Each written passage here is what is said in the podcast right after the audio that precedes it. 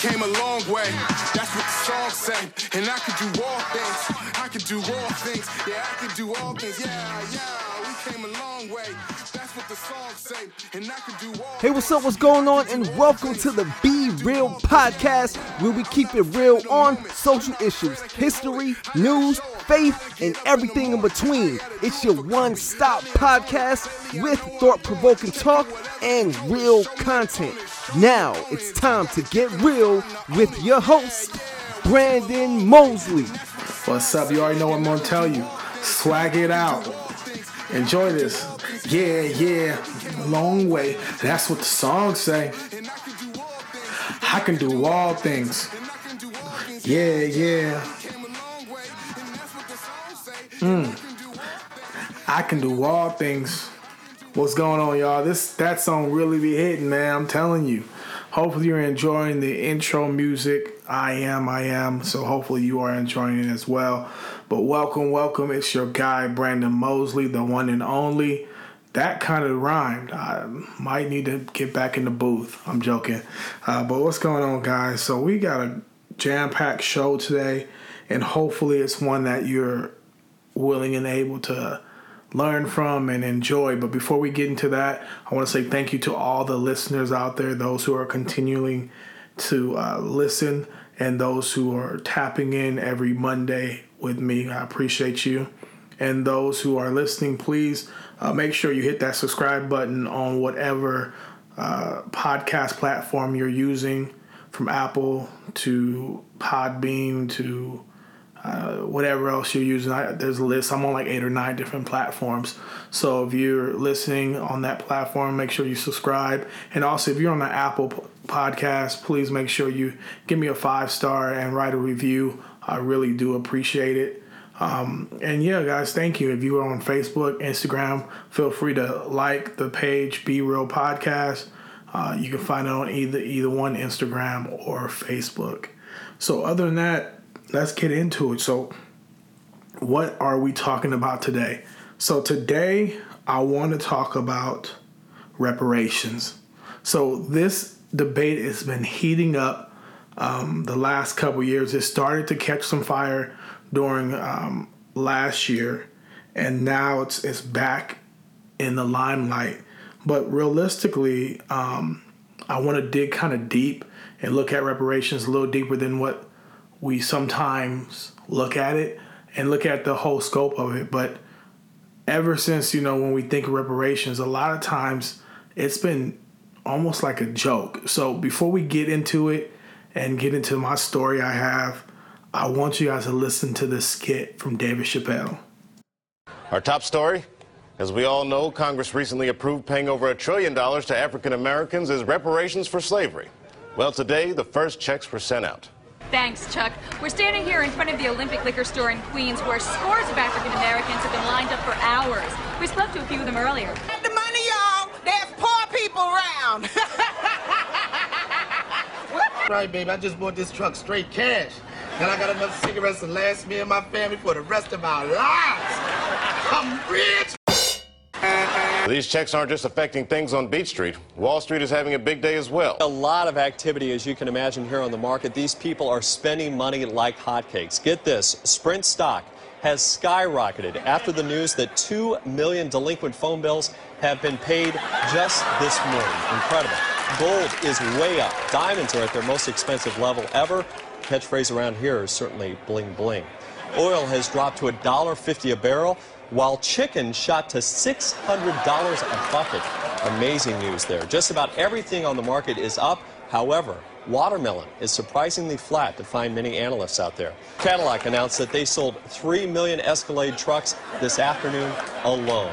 It's incredible, Chuck. These people just seem to be breaking their necks to give this money right back to us. Folks, I am happy to report that the recession is now officially over, and we have nobody to thank but all these black people with their taste for expensive clothes, fancy cars, and of course, gaudy jewelry. Crime rate has fallen to 0%. So I know you're thinking that that was hilarious, and David Chappelle does always does a great job with using racism and turning it into a joke. But he ends with something serious when he says crime rates at zero percent.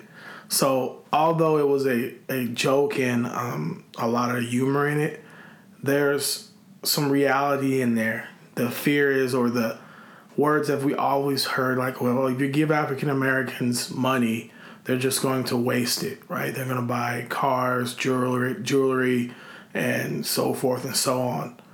Um, but the funny thing is, is it's really doesn't matter if they do decide to do that, which I, I, I don't think that would be the case. But if they do, doesn't matter. It would be their money to do that with, right? Um, and just like in that skit, it changed the economy, right? It changed the economy for the good, and crime rate was at a zero percent. So those are jokes, but he's putting those things in there for a reason, and we'll get to some of that stuff down the road. But understand this issue is heating back up because in 2019, during the debates that the Democratic Party was having, looking for the president to be or the president elect, um, reparations was like a serious deal where every single person that was running for presidency commented on it and had a plan or had an idea at least to start looking at it. Um, and with what has happened in the last few months with George Floyd, Breonna Taylor, and the list goes on, and with Black Lives Matter movement just growing to you know the levels that it is today, historic levels, people are looking at reparations again. Um, but I want to make sure when we look at them in this episode that we look at look at reparations in a kind of a different light than it has been uh, recently. But what I want to also talk to, talk about is my personal story of reparations, um, and I think it truly starts for me with Spike Lee hearing about the 40 Acres and a Mule, the name of his production company. And that's something I always knew about. I asked my parents what that was when I was like five, six, seven years old, what have you, and they told me um, what that meant. You know, every black person that or that was a slave would receive 40 acres and a mule, right? That's something that stuck with me my whole life. So I, I can remember working at a barbershop when I'm, you know, the summer before eighth grade. I worked all that summer and all through eighth grade and working in an all black barbershop, you you get to hear a lot of cats talk and you learn things. And I used to just just soak everything up. You know, I learned how to play uh, checkers really well. I, I, already knew how to play dominoes, but it, they they honed honed my skills in dominoes playing with the older guys. They gave me so much game, as we will call it. And I remember they used to play this this um, tape of some um, speaker. I didn't know who he was. He, he, he was in the vein of a Malcolm X type vein. And he would talk about, and I, would joke with him, I'm like, what is he talking about? He would say, they, they uh, shampooed us, they shammed us and left us with the pool. Where's the 40 acres and the mule? And I'm like, dang, bro got bars. So I, I didn't know like exactly what, what was go, what was saying, but you know, I asked him like, what, what what's this shampoo he, he's talking about? And some of the older fellas would tell me that you know, they promised us so much and we never received it. And they shammed us. You know, we built this country and we are supposed to get 40 acres and a mule and some land. And how much different would the world be? But they don't care about us. And this is stuff I was hearing, and I'm, you know, 12, 13 years old. So this is shaping the way I'm looking at the world. I'm like, wow, that, this is crazy. So by the time I get to high school and I, I'm a senior in AP government and this comes back up, I I started to I don't want to say I debated the teacher, but my idea was, well, have you have you thought about this about reparations? And the first thing I said was, you know, I used a Malcolm X quote. Even I was 17, maybe 18, and I told him, you know, education is a passport to the future, and the future belongs to those who prepare for it today. That's Malcolm X, and I, and I told the teacher that, well, why wouldn't education be a part of reparations, right? Why wouldn't a college education be a part of that? And this is, you know, 2004, 2005 and you know we went back and forth and he didn't understand like why would would education be a part of it. And he just kept saying well they you know people want money. Um, and they i don't think it, i think it's too late to give them money. Um, so we went back and forth and you know to no prevail of course. But that lets me know that you know this has been a part of the conversation in america for hundreds of years. So let's see exactly where the conversation is today. But before we figure out where it is today, I want us to go through um, what reparations actually may be, uh, the history of reparations, uh, some missed opportunities.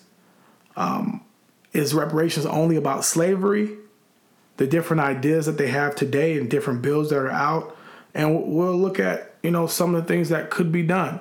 So that's what the show is going to be in a nutshell. So get ready, enjoy. So before we get into what reparations look like, let's look at the definition. So the definition from the Webster is this to make amends, offering atonement, or giving satisfaction for a wrong or injury. So trying to fix something, you know, repair. And also some some people who are in the argument of reparations, they came up with um, another de- definition, ARC, which means acknowledgement. So you have to first acknowledge the wrong and acknowledge the benefit from the wrong. So acknowledge the benefit that white America has received from slavery, and also to redress, so to set right or to find some form of remedy, and thirdly, closure. So to be able to move on from the wrong, um, mend it, and in a better place. So that's what reparations is supposed to be all about. And most people look at reparations as simply compensation for slavery, right? They just look at it as the idea of the 40 acres and the mule and the history of that. So I want to look at the history of the 40 acres and a mule and where that actually comes from. So the original reparations started with the idea that 40 acres and a mule, and every black person's heard about it, right?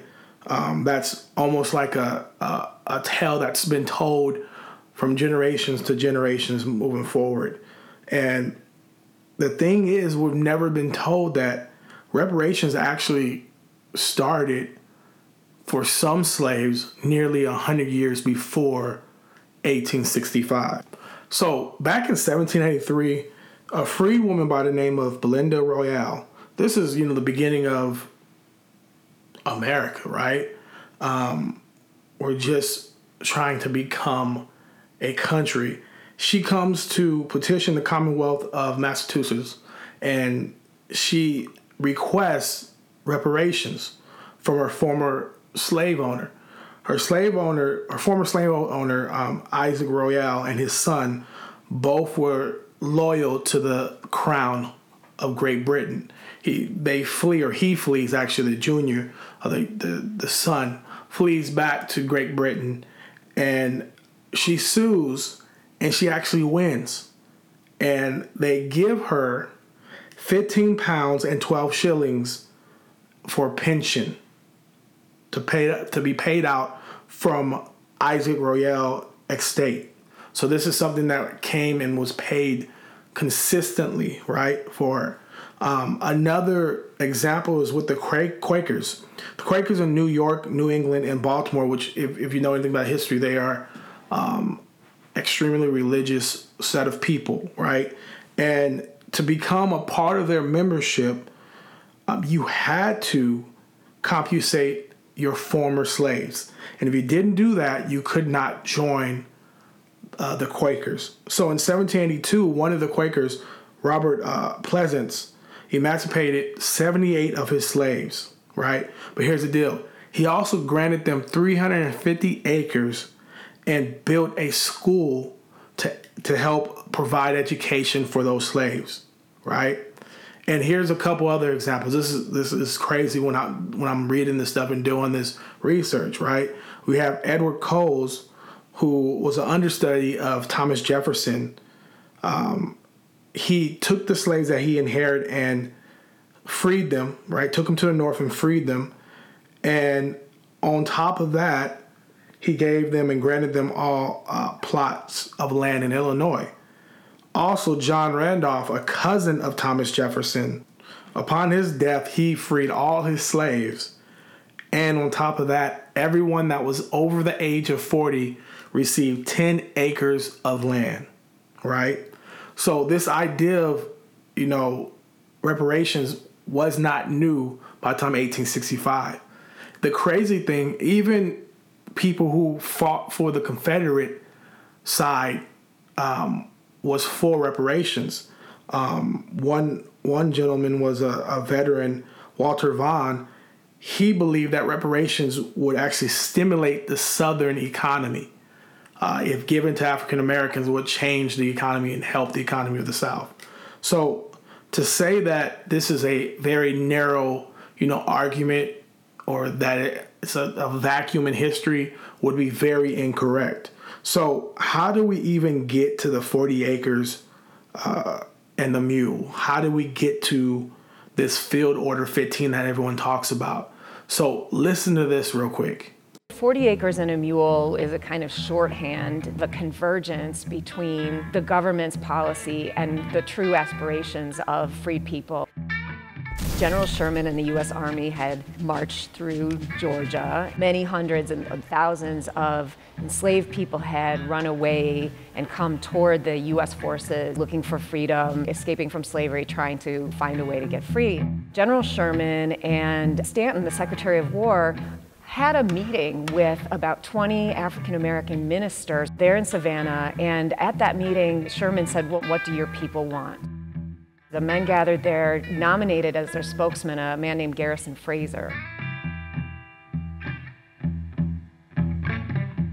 The way we can best take care of ourselves is to have land and turn it and till it by our own labor. We want to be placed on land until we are able to buy it and make it our own. And when they were asked, you know, why, or are you sure you don't want to live among the white people, he said, no, uh, I think that the prejudice among the whites is so deeply held that it would take a very, very long time for them to get over it. And four days later, Sherman issued what's known as Special Field Order Number 15, and the order basically said people can have family sized plots, about 40 acres each, that they can settle on in a swath of land that stretched from the northern parts of South Carolina all the way down through Georgia and into a little bit of Florida and extending from the coast and the sea islands about 30 miles in, inland. Wow, right? So now we know that 20 African American ministers came together and came up with the plan of the 40 acres, right?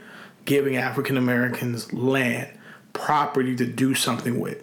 Because here's the deal freedom means much of nothing if you don't have ownership. You have to own something to feel free, right? Life, liberty, and pursuit of happiness, really pursuit of property, right? But here's the deal. We know the mules was just thrown in, so it's not really in that order, you know, at all. But how do we get to January 16th, right? Or really January 12th when they met? Like what sparked them to meet? So here's some background history. So we know that Sherman had that march to the sea where he went through Georgia, burning everything. He called it total war, and he said he wanted the people, the civilians, to feel the full weight or full hand of war. That they've been tricked to think that the South was winning. They're gonna feel this. So he went through the South, burning everything, taking corn, taking um, all livestock, and anything that they could not use was burnt burned down completely. So and he's throwing of course, um, destroying the, the land, the salt in the land, things of that nature, um, to prevent them from ever, you know, in any time in the near future to use that land to grow again. So he was literally destroying everything. So it was him and um, another general, by General Jefferson Davis. So what was happening was all these free slaves when they came in, they were they were freed once the you know the Union Army came. They had nowhere else to go. And years before, any slave that was free, they would run to you know some Union officer or what have you, and would stay with the company, right? So these people would stay with the troops. They they they were marching with them all the way through, and Sherman orders were to get to Savannah as soon as possible. So they get to a point where they get to a creek called Ebenezer, right? And the Union General Jefferson Davis has an idea. His idea was when that he's going to build a platoon, um, which is a bridge, like a floating bridge that you use, like uh, you you build quickly a temporary bridge to cross the creek. He had fourteen thousand soldiers and he had nearly a thousand slaves with him and they became too much. Like he felt like they were sacking them down and slowing them down because they had the Confederate army behind them trying to catch up to them. So they wanted to get to Savannah as soon as possible. So his plan was to tell the slaves that we have another troop of Confederate uh, troops in front of us that we are going to have to fight once we cross this creek. So you guys stay on this side of the creek until we're done with them, then we'll call you over, right? So the 14,000 people, troops, soldiers cross over and they, you know, start to take the temporary bridge away.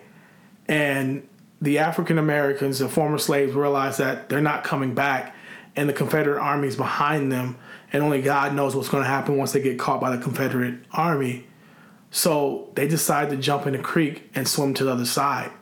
Well, many of them could not swim. Women, children, and elderly as well. So many of them, hundreds of them died, right? They get back, when I say they, um, the Union Army gets back to, uh, gets to Savannah, and you have the General Sherman there, and you have General Davis there, and you also have the Secretary of Defense uh, Stanton there. And Stanton was furious. He was upset because he knows that this is going to be bad press. So, being upset about that, he, he comes with an idea that let's meet with local black leaderships ship and ask them what they want. And then maybe we can get in front of this bad news and spin it and make it look good for us. So that's the reason why they met with those 20 uh, black leaders. They met with them because of the hundreds of blacks drowned because they are left behind by the Union Army, right? By allowing these people to be left for dead, not showing any uh, heart for them.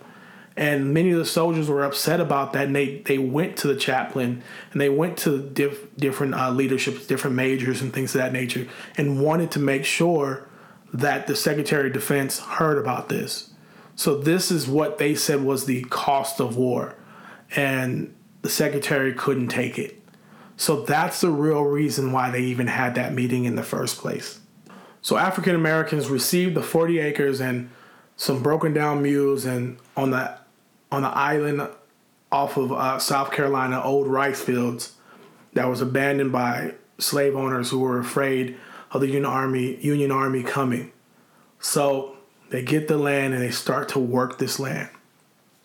And they have um, the Freedmen Bureau that was controlled by General Olive, Oliver uh, Howard. The funny thing is, Howard University is named after him, and he was also was the president of Howard for about a year. But the crazy thing is that 40 acres and a mule didn't last. So let's hear what happens. Listen to this. In September, Johnson ordered Howard to restore almost all of the lands in the hands of the Freedmen's Bureau back to the Confederates he had pardoned. It fell to Oliver Howard to go and inform free people that they were probably going to have to start entering into labor contracts with, in many cases, their former owners.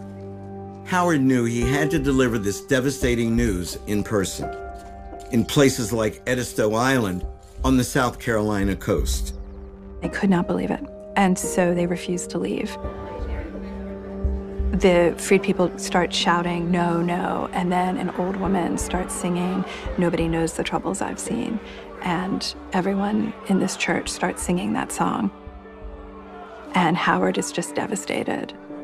The Edisto Islanders desperately appealed directly to the president. We were the only true and loyal people that were found in possession of these lands. We have always been ready to fight if needs be to preserve this glorious union. Will a good and just government take from us all this right and make us subject to the will of those who have cheated and oppressed us? We look to you in this trying hour as a true friend of the poor and neglected race. Their plea went unanswered. So imagine that. That literally you've been working this land for about a year now, and you've done everything right. You love this country, love the union, and now you're being told you have to leave. Or you can sign contracts and work with the uh, former master. And the crazy thing is that Johnson hated he hated the planter class of the South because he was a poor Southerner, but he hated truthfully African Americans more. He made these people, when I say these people, the planters who are wealthy, come to the White House and ask for a pardon, and he gave them to him, to them, and he he was ecstatic to just have these people come and beg for help and beg for to to receive their land back. So he had no problem giving them their land back. And the Freedmen Bureau, who had, I mean, all this land due to the war and was ready to divvy it out, had to stop. So I want to look at these reparation ideas that has happened in the past that we see different groups receiving it. And the very first group, of course, Native Americans. And I want to preface this with saying this is not um, any way to say any of these groups did not deserve these things. They definitely more than deserve and feel like they haven't received enough, um, especially with the Native Americans, where they received, I mean, some land back and billions of dollars. And this was somehow to remedy all the horrors that they faced from literally genocide to exile, being exiled out of their land. So we can never really pay Native Americans back, but America made an effort, right? Another group that they made an effort with is uh, Japanese Americans with internment camps during World War II, taking all their property, their businesses, and putting them in internment camps for a couple of years. They received in the 1980s $1.5 billion. Another group, um, we would just say all of Europe, through the Marshall Plan, spent over $15 billion of that times money. So that would be in close to 15, 16 trillion today that they spent to help Europe out after World War II. And a part of that plan, they also helped pursue and push for uh, Jewish reparations. So the Jewish repara- reparations was given through West Germany, and that was $3.45 billion. On top of that, the United Nations and Great Britain pushed for uh, the Jewish people to receive their own land to create their own country, which they have today. So these are forms of reparations that we've seen in the past. The crazy thing is with the Jewish reparations that the majority of Germans at that time did not approve of giving any reparations. Matter of fact, only 5% completely agreed, right? And a lot of Jewish people wasn't too for certain about it and didn't want to receive it at first. Well, that all changed, um, and the government, West Western Germany government, pursued and pushed for the reparations and didn't allow what the public thought their citizens' um, ideas of reparations to prevent them from trying to right the wrong. So now we know about a few of the ideas of reparations in the past that America was involved with. But here are some of the missed opportunities. And the, the very first missed opportunity to right this wrong and um, to end this issue completely, really with Reconstruction. I mean, we, we failed during Reconstruction with the giving, not giving African Americans uh, reparations, the 40 acres and a mule, right? But with that being said, a lot of states and a lot of areas like Washington, D.C. turned around and gave slave owners reparations for losing their slaves. So they made sure those who owned that property received some type of money instead of those who fought in the in the war against the union instead of them going to jail instead of them being branded as traitors they received a full pardon and received money and their land back another really big missed opportunity that for some reason is not talked about enough is the Homestead Act of 1862, and there's there's another one or two different acts during that same time that, in essence, does the same thing, um, freeing up land in the West that were taken by Native Americans from Native Americans and given to people who are willing to um, work the land and make it a successful farm, which honestly wasn't easy but you could receive that property for ten dollars, and if you can show that you're turning a profit and you're being successful within five years, the land is yours free and clear. Um, over about ten percent of the United States land currently today was given out during that time, which was 1862 to 1976. And 1862 was in the middle of the Civil War, and after the Civil War is when this act really started to um, get, how can I say, extremely busy. More people started wanting to move to the West. Um, it was over 1.6 million claims, right, um, for this land. Out of that 1.6 million claims, only about four to 5,000 of them happen to be African Americans, which means that's less than um, roughly about a quarter of 1% of the whole amount of claims. And to think about all that opportunity, all that land, right? Um, opportunities to own the land, and those who did receive the land uh, that was African American, uh, a lot of the times their land was uh, either taken away because of some form of taxes that was created that they couldn't understand because of lack of literacy, um, and other means also bad contracts that they were signed because they couldn't read, they couldn't get a lawyer because the lawyers that were there was only for the um, certain areas would only work with um, white people. So a lot of the lands were taken from and ended up becoming oil fields, baseball fields or stadiums, and country clubs. So think about that. And out of all that land that was given, 246 million acres was given out, doled out to that to so many people. And majority, more than a majority, pretty much all of the land was given to people that happened not to be black, right? And this land was given out right after slavery. So imagine how all that land could have just been given to slave families that were willing to do it. And they didn't have the $10, of course, because they're right out of slavery, just handed it over to them and provide loans and opportunities for them to build amazing farms and um, amazing living or wealth for their family. Another missed opportunity was a New Deal. We are taught that the New Deal was amazing, that it worked out, and the alphabet soup that our president at the time was setting up was working to get us out of the Great Depression.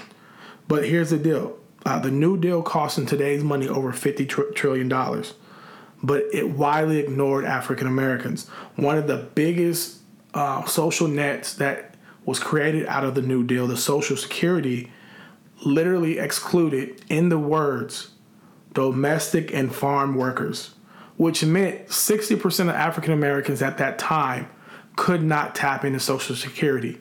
And 75% of them in the South could not tap in at all either. So the vast majority of African Americans could not tap into Social Security and did not help them. Another thing was the GI Bill. What after fighting for your your country in World War II, and there's a housing shortage, and now you have all these big companies building houses, building uh, the, su- the, suburban world uh, for people to come and move outside the city, like Levittown. It was impossible for blacks to use their GI Bill. It was impossible because the GI Bill might is federal, but it was being implemented locally. And locally, you had covenant um, rules or housing covenant rules where white owners would not sell to black people, right? Real estate agents would not show a house to black people in most of these nicer neighborhoods or newer neighborhoods. Um, and it was a shortage to purchase homes, so that even in the neighborhoods that blacks would want that could buy homes in, um, there was no homes really for sale at the time. Um, redlining was another big deal that stopped African Americans from buying homes. HOAs was formed to stop black people from buying homes. And even loan officers would not give loans to black people, right? So you come back with a GI Bill thinking you're ready to build wealth and you couldn't. Imagine if all those black GIs came back and was able to buy a home wherever they wanted to in the San Diego's, right? Um, in parts of Los Angeles can you imagine what those homes would be worth today and how much wealth their family would have had based off those homes, right? all these things could have changed the way we're looking at poverty in African American communities. Um, and this is not even to mention all the money that was spent in 08 and 09 um, to bail out banks or to bail out the auto industry. Um, that's a lot of money used to bail out big business um, instead of helping people who actually really need the help. So, a lot of times we think reparations is only about slavery.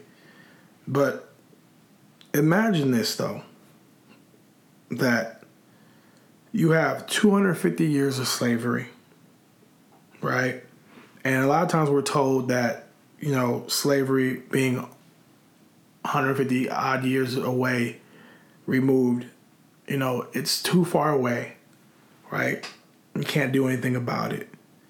There's no one alive that's been affected from slavery and things of that nature. But I want to put in your mind for a second that slavery is not that far away, far removed from us. My grandmother is still alive today. She was born in 1929. That means she was born 64 years removed from slavery. That's not that long ago, right?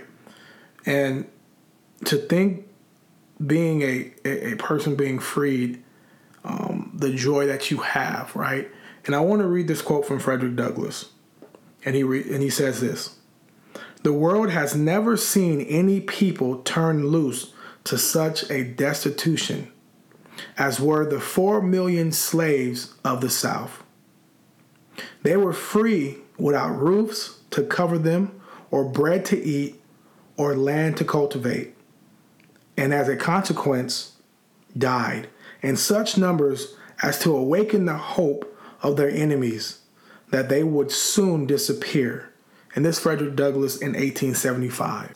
So imagine if you would, if you're 20 years old being freed as a slave and you're missing your family because there's a 30% chance that during that time you could be sent off to the deep south or somewhere and, and literally lose your family. And imagine that you're freed with no education, so you can't read or write. You have no money in your pocket. You have no home to go to, no job, and now you're out in the streets.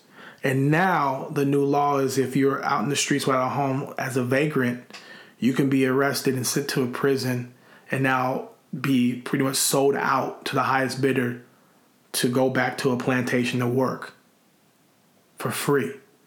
Then, on top of that, if you decide to find a job, the only job that they would have is to sign a contract with your former master to work the very land that you just were freed from. So there was no real opportunities. And one last quote from Frederick Douglass, he says this about that very issue.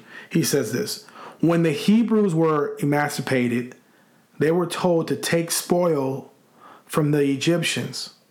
When the serfs of Russia were emancipated, they were given three acres of ground upon which they could live and make a living. But not so when our slaves were emancipated. They were sent away empty handed, without money, without friends, and without a, a, foot of land upon which to stand. He says this in 1880, August 1st. So he was saying then that Reconstruction was a failure and we failed African Americans. So imagine slaves literally being left with nothing. After building this nation's wealth, they now can't even build their own wealth. And with that being said, that although many times we say they built it for free, um, they paid with their bodies, they paid with their blood, they paid with their lives. So imagine this 90 years of Jim Crow after slavery, you have 90 years from having the opportunities to be seen as equal being prevented you have laws that will stop you.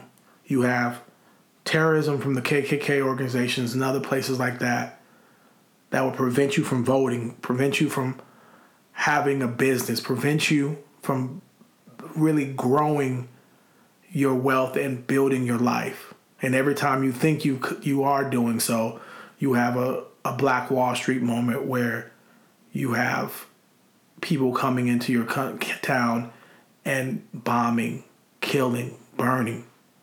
So you, you really can't get ahead. Then after that, you have nearly 60 years of the new Jim Crow sending everyone to jail, mass incarceration. You have war on drugs, and you have the crime bill. Then, with all that being said, this is the reason why we, we look at the average white family wealth is 10 times of the average black family. Then we find out that white college graduates earn seven times more in terms of their wealth more than the black college graduate. That blacks are two and a half times more likely to live in poverty. Blacks are 13% of the population, but only represent 2.6% of the country's wealth.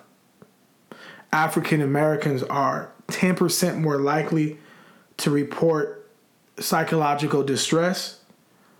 And on top of that, they're much more unlikely to be insured to receive any help. So, hearing all these things, here's some of the ideas that I've I've read about. One major idea is a four-part plan that first consists of cash uh, payments, then college education um, being taken care of in terms of tuition free. Third, forgiveness of all college loans. And fourth, some form of land or property. And these four points are because that because of cash, of course, the necessary need to have money. Um, college education, the idea of that education will create a new opportunity to gain wealth. And for those who already have their college education, blacks black blacks are more likely to have or to be saddled with much more college debt. So because of that, they can't purchase homes or they can't build wealth because they have so much college debt. And property because that's the most important thing in America. So much change, you can create new things, but you can't create new property, can't create new land. And some of these ideas are discussed in William Darity and his wife Audrey Mullen's book entitled From Here to Equality. And in this book, they actually take time to look at what some of this stuff will cost. And in terms of the cash payments, they look at the amount that each acre was going for in 1865 and brought it up to speed to this this year's um, currency. So at the time, it was ten dollars an acre. So if you if you add that all up um, in today's money, it would be 2.5 trillion dollars. So that would be seventy-four thousand dollars per um, African American that can trace their their um, heritage to someone that was enslaved. So that that's a lot of money, right? But here's the deal: the CARES Act we just um, approved, what a month, two months ago, was 1.8 trillion dollars, and the next payment will be pretty much close to that. So between those two payments, we've already paid more than what it would cost to pay out reparations in terms of cash. Um, we are seeing reparations happening in small amounts today. One place that is happening in is Georgetown University. So they're offering tuition, um, free education to the descendants of slaves that were sold um, from Georgetown to keep the college afloat. So they sold 272 slaves, and all the descendants are being um, offered a free education through Georgetown. Um, but the great thing is the students also voted to pay $27.20 per semester to also pay to the descendants. So they've approved that the students, but they're waiting for the board to also approve it, approve it as well. So these things are happening.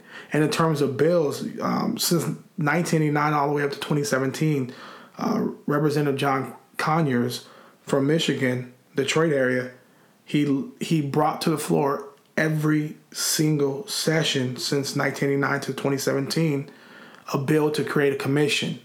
Well, Representative Sheila Jackson picked up the baton and she introduced a bill, similar bill in 2019. This bill is also being used, something very similar, in the California State Assembly that was passed recently, a couple weeks back, a bipartisan 60 to 14 vote um, to create a commission, and now it's going to the state senate, and hopefully will be signed from our uh, governor, Governor Newsom. So this this these things are happening, And in Asheville, North Carolina, a population of 83% white and 12% black, they they've voted to create a their own commission to re- create policies and programs that will introduce opportunities to build um, generational wealth for African Americans. So these things are actually happening. Hopefully, you enjoyed our conversation about reparations, but welcome to another edition to Be Inspired. And this quote comes from J. Cole To appreciate the sun, you gotta know what rain is. And to think about, no one likes storms because storms are difficult. Storms are hard to live through. And right now in 2020, many of us can say we're living in a storm, we're living in rain. And sometimes it may feel like we're drowning out there. Um, but here's the best part the sun feels different, it feels amazing after a storm, after a rain. It, you appreciate it more because before you understood that if I can get to some, sun, some, some sunlight, I can get to some change. I can get to something amazing. And and here's the deal, sometimes when we get too much sun in our life, we don't appreciate it. Like in the summertime right now, the sun is blazing hot over 100 degrees and we're getting tired of the sun. But imagine if it's middle of January and it's raining hard, raining hard, raining hard, flooding every day, and you finally get a day with sun. You will run outside all day to enjoy that sun. And what I want to say to you is that the sun hits different when you've been going through a lot of rain. So so does the accomplishments. When you're going through struggles, when you're going through hardships, once you get to your goal, it means so much more. So understand, even though you feel the rain in your life today, some sun's going to shine on you soon. With reparations, a lot of times people say that you need to pull yourself up from the from your own bootstraps. But what do you do when you don't have boots? I'm not sure that reparations will be the answer, but something has to change. Something has to fix this generational gap of systemic racism. Something has to change to ensure that the black community no longer is left in shambles. There are many people that would say, and even our vice president has said, that the Civil War paid the reparations through blood, and he mentioned 600,000 people dying. But he forgets half of those people who died was fighting to keep people who looked like me in chains. We have to also realize that 180,000 African Americans fought in the Civil War for their own freedom. So to say that to me shows how disconnected one must be. Others may say it's very expensive. Well, so is the military budget. So is all that TARP money we gave out in 08 and 09. So is the CARES Act. So is it really about money or is it about the people?